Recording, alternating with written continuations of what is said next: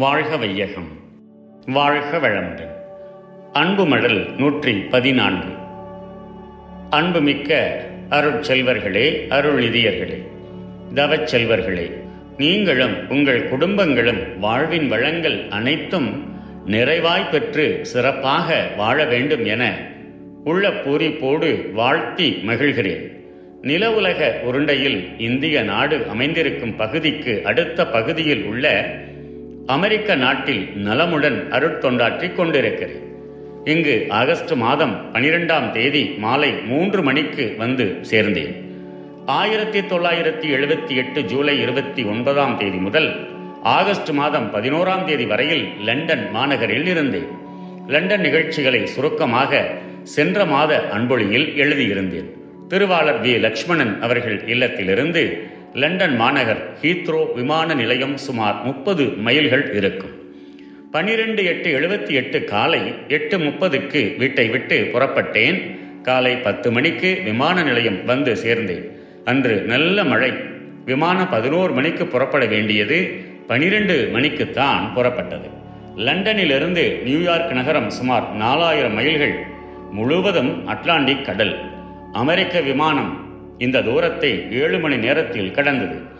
லண்டனுக்கும் நியூயார்க்குக்கும் பூமி உருளும் வேகத்தில் நாலு மணி நேரம் வித்தியாசம் இருக்கிறது. லண்டனில் பகல் பனிரெண்டு இருந்தபோது நியூயார்க்கில் காலை எட்டு. விமானம் ஏழு மணி நேரம் பயணம் செய்தபோது மாலை மூன்று மணிக்குத்தான் நியூயார்க் வர முடியும்.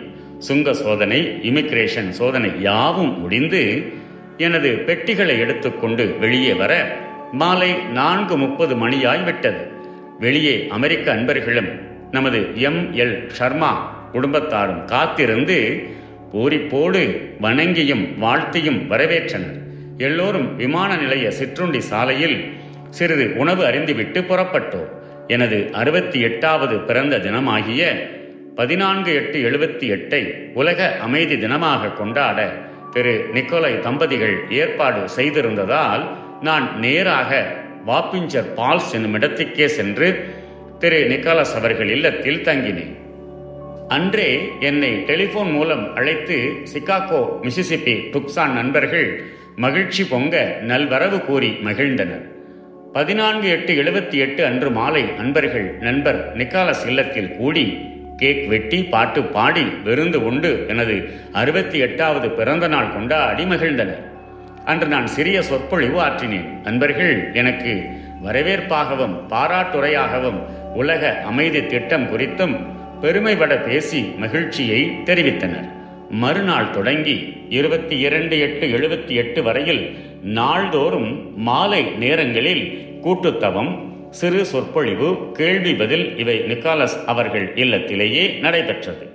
பகற்காலங்களில் தொலைவில் உள்ள அவர்கள் வந்து சந்தித்து பேசி மகிழ்ந்தனர்.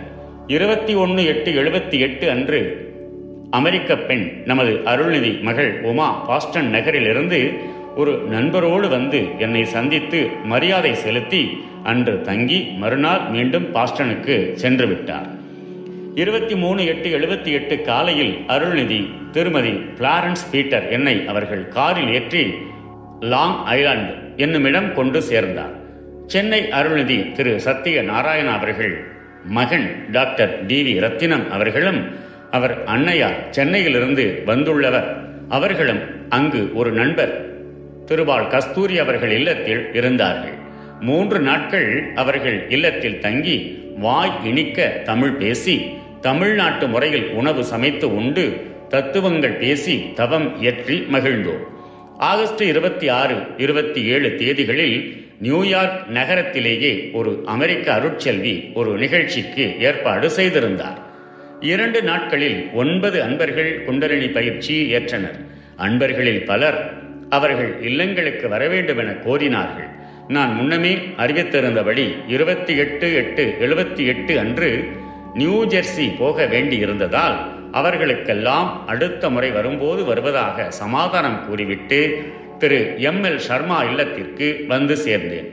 இங்கு ஒன்று ஒன்பது எழுபத்தி எட்டு வரையில் தங்கி பழைய உணர்வாளர்கள் பலரை சந்தித்து தவம் இயற்றியும் தத்துவ விளக்கம் கூறியும் மகிழ்ந்தேன். இரண்டு ஒன்பது எழுபத்தி எட்டு மீண்டும் நியூயார்க் நகரம் சென்று சென்ற வாரம் பயிற்சி பெற்றவர்களுக்கு சாந்தி யோகம் கொடுத்தும் சில விளக்கங்களை கூறியும் அன்று மாலையே வாப்பிங்கர் பால்ஸ் அருகில் இருக்கும் நியூயார்க் நகரம் வந்து சேர்ந்தேன். இங்கு இரண்டு நாட்கள் ஒரு அமெரிக்க தம்பதிகள் இல்லத்தில் தங்கி நிகழ்ச்சிகளை நடத்திவிட்டு நான்கு ஒன்பது எழுபத்தி எட்டு அன்று வாப்பிங்கர் பால்ஸ் வந்து சேர்ந்தேன். யுஎஸ்ஏ முழுவதும் இன்று நாலு ஒன்பது எழுபத்தி எட்டு லேபர் தின விழா விடுமுறை. ஆகையால் நாள் முழுவதும் அன்பர்கள் வந்து உரையாற்றி மகிழ்ந்து சென்றனர்.